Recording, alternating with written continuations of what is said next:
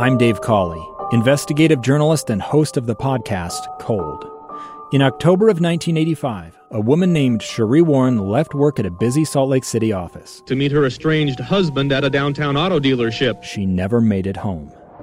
Sheree's car surfaced weeks later in Las Vegas. In the parking lot of a hotel casino. No one knows how it got there. Strange. It was strange. Both Sheree's estranged husband and her boyfriend raised suspicion for investigators. I kind of thought that he might have done something. But no arrests were ever made. In Cold Season 3, we dig into double lives, make new connections in the case, and examine the difficulty raised by reasonable doubt. We want answers just as much as anyone else. They have creeps like that now, too, so nothing's changed. That's the new Cold Season 3 The Search for Sheree, now available anywhere you get your podcasts. Listening to Healthy Mind Matters, brought to you by Intermountain Healthcare on KSL News Radio. Thanks for joining us for Healthy Mind Matters. I'm Maria Shilaos. With me today, Christy Jones. She's a senior consultant for mental well-being for Intermountain Healthcare. Kim Myers, who is a suicide prevention coordinator for the Utah Department of Human Services, and Rachel Lucynski, who is the business operations manager for Uni Crisis Services and Safe UT. Today, we are talking about the coronavirus, how it is impacting our mental health, and how it is impacting all of those who are trying to help us with our mental health. And maybe, um, Kim, you could start out here. Let's start out and talk about some proactive things that we can do. We are all suffering a lot of stress, some anxiety due to the pandemic and due to the recent earthquake. And what are some proactive things that we can actually do to, to make a difference in our lives? Yeah, I think it's really important to, you know, try to manage as best we can, you know, given this the situation we're in. So one of the things is to really make sure we're setting realistic expectations for ourselves. So people who are suddenly working from home and homeschooling and maybe managing health care issues, like set realistic expectations. Um, and you know, one of the best pieces of advice I've ever gotten was when you are setting expectations and what we should and shouldn't be accomplishing, always choose people and relationships over tasks. So take care of those first. I think it's really important to remind ourselves that while we do have to stay physically distant from each other, I think we don't have to stay socially distant. We should connect socially more than ever using technology, um, checking in on people, checking in on ourselves, and making sure we're just staying connected. It's so important. We're physically, you know, we are relational people, we're social beings, and staying connected is really the hand washing of mental hygiene. So important. Um, I think you know taking breaks in the day to reset. You know, as as our stress maybe grows through the day, or we start reading too much news. Mindful breathing breaks. You know, count to eight in, count to eight out, and do that for two minutes. Hang on. For some reason, Kim, I'm getting some feedback off of your line. Is it something going on in the background there? Kim, are you hearing me? Yeah, I can hear you. Is it still happening? Nope, it's not happening now. Okay. I'm sorry. Go ahead, and I will just have to edit that portion out. Do you want me just to keep going? Yeah, I'm sorry. Keep going. I'm not sure what that was. Yeah. Okay. So taking breaks throughout the day to just take breaths, to get outside, to get fresh air, to reset as we, you know, maybe read too much news or get stressed with all of the tasks of the day. Taking breaks and taking moments um, is really important. Good health habits, exercise, you know, eat well as much as possible, limit alcohol intake. Um, and those kind of things, and and also you know monitor what media you're you're engaging in and how much of it, and you know making sure that that's not having um, an overly negative impact on your mental health.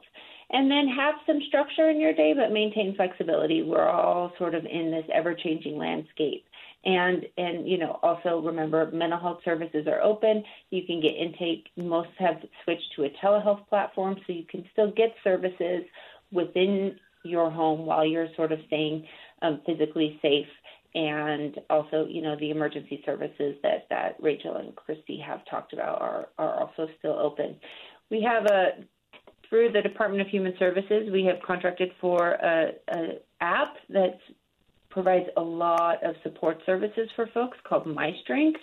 And so if you want to go download MyStrength from any app store and type in uh, password, which is UDHS guest 33, download that. Lots of good services there, including ones on how to cope with COVID 19.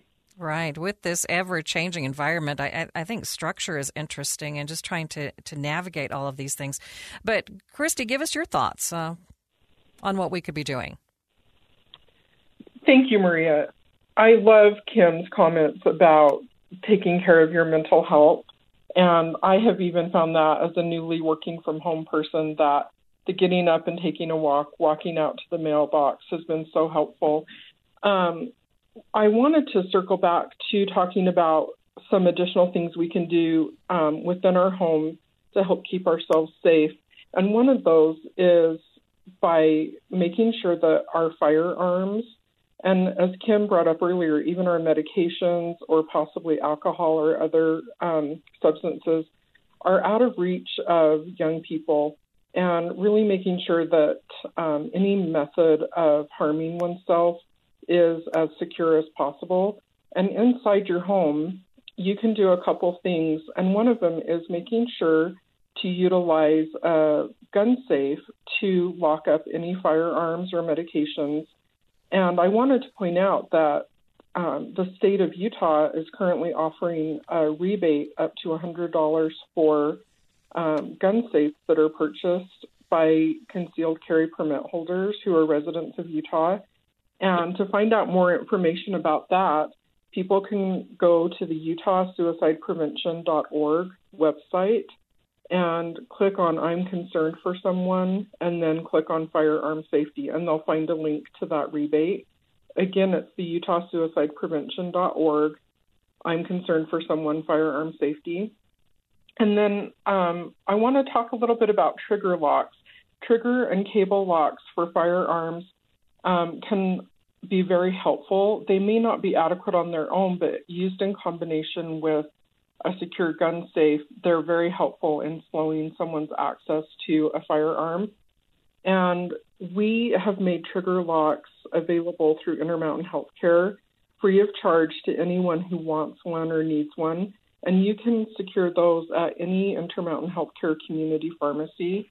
And if you don't feel safe going out to a community pharmacy right now, I would welcome anyone to email me, let me know you need a gun lock, and I will mail it out to you. My email address is kristy dot j-o-n-e-s at imail dot org.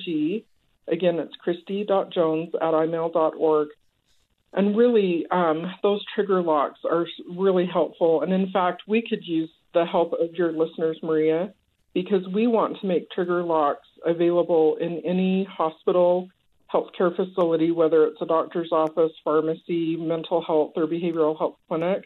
And if any of your listeners um, work in or operate one of those type of facilities, give me an email and I'll work with you to make sure we can give you a large quantity of trigger locks to have available in your facility. All right, we need to take a break, and you're listening to Healthy Mind Matters on KSL News Radio.